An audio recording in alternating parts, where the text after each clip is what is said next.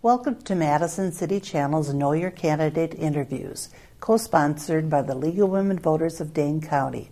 I'm your interviewer, Kathy Johnson, and I would like to introduce Lindsay Lemmer, running for alderperson from District District 3. As we begin, I'd like you to give an opening statement as to your educational, vocational, and civic experience you have, which qualifies you for this office, and why you're running for alder. Okay, Kathy, first of all, thank you so much for having me. I greatly appreciate it. As far as my educational experience, I have a Master of Business Administration, which I believe will help me be a good steward of public tax dollars. I also have a wide background of community advocacy and leadership. I'm the current president of the Wisconsin and Madison chapters of the National Organization for Women. So I have a background in um, advocacy on issues of equality and equity. Um, I have a lot of experience advocating at the local and state levels, and I have some valuable connections there um, that I think will help me use my platform on the Common Council to advocate very well for my constituents. Uh, I also worked closely with the League of Women Voters and the NAACP on the Dane County Voter ID Coalition to help folks understand voter ID laws, get registered to vote, and basically get everything they needed in order to access a ballot box. Um, I've been dedicating all of my free time uh, for as long as I can remember to bettering my community. Uh, my day job, I work in communications and outreach, and I think that will help me be not just available to my District 3 residents, but to continuously engage them and make sure that I'm best representing their voice. Lack of affordable housing and the pressure it brings to the issue of homelessness is a chronic problem that Madison cannot seem to get ahead of. What new ideas can you advance to help address this issue? Yeah, that is a great question. We have a housing crisis. It is hard to rent. It's difficult to buy a home. It's very expensive here, and it's even getting increasingly difficult for folks to stay in their homes with rising assessment values and property taxes. And our homeless population is um, it's unacceptable. We've got an estimated 2,400 homeless people, and they estimate that half of them are children. So the face of our homeless population is very different than the stereotype that comes to mind for some people. Um, I would prioritize increasing access to both affordable housing and market rate housing. Um, I would use my platform on the Common Council to advocate to make sure that uh, the state is being responsible with our property taxes and fully funding our public schools. Um, I would uh, look at additional options for increasing development, including looking more at infill development. I mean, we continue to build and build, and it's not meeting the need. So we need to be more creative with what we're doing. So look at infill options. I would leverage TIF funding to uh, strategically place new developments. I'd also make sure that all of our new developments are abiding by the Racial Equity and Social Justice Initiative framework, so that everyone you know, is being fairly afforded access to housing.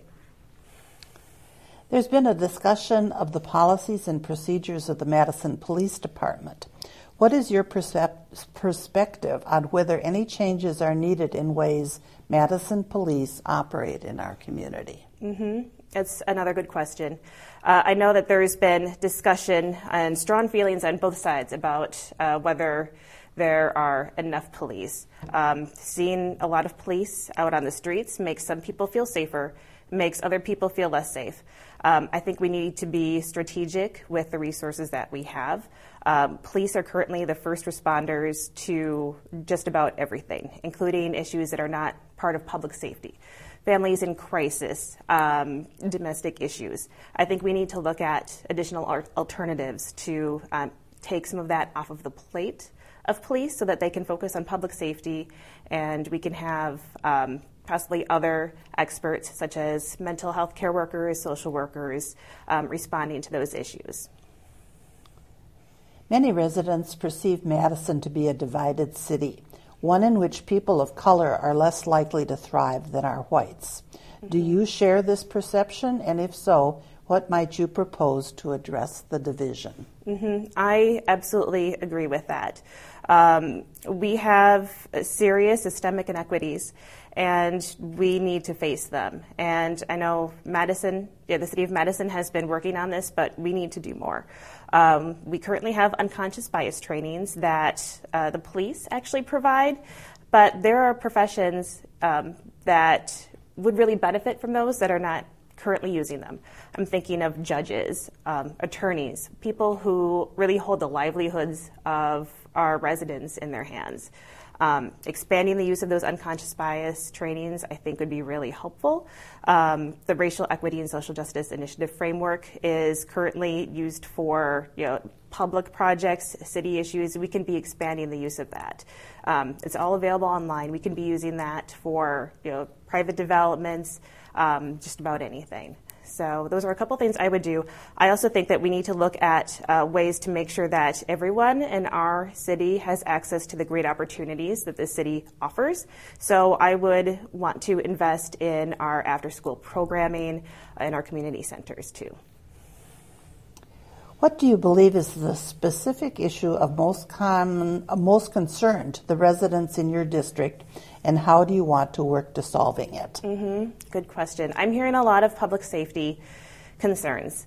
Um, folks hear about you know robberies, about people breaking into um, cars, garages, and it gets them really worried. They're afraid that they're going to be next. I think we have to look at a few different strategies to you know to address that. Um, like I said, I don't think you know necessarily like increasing uh, police is the the answer. We've heard from the police that they can't do it alone. It takes a strong neighborhood. So I would look at initiatives that increase communication among neighbors, so that they're looking out for each other and know where you know their neighbors are and know when something looks out of place. Um, I think increasing communication among neighbors would be a big part of that. And again, um, opportunities to make sure that folks in our community have um, access to the benefits of our city. So, continue to support after school programming, continue to support our community centers, um, increase access to training and educational opportunities for our youth. Which council committees do you believe you should serve on and why? Ooh, um, I am very interested in the task force on uh, government structure. Um, our the city government has not changed how they do things in decades. Um, I have a background in working on very large, expansive projects at the university, so I think I could use my background uh, well uh, there. Um, the uh, community and organizational authority, the uh, force that looks after housing, Housing and Community Authority, I think um, I would be a great asset on.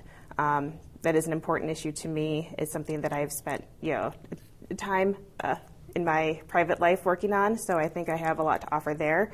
Um, and then the uh, TIF committee, I would like to work on as well. Again, for the same reason. Okay, what would you like to say to the viewing audience as we complete this interview?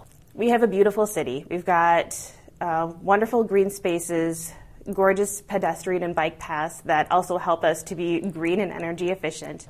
Um, we've got you know, a great downtown, a wonderful farmers market. Um, let's make sure that the opportunities afforded by our city are available to everyone. That is what I will do on the Common Council and I want to work together to make that a reality.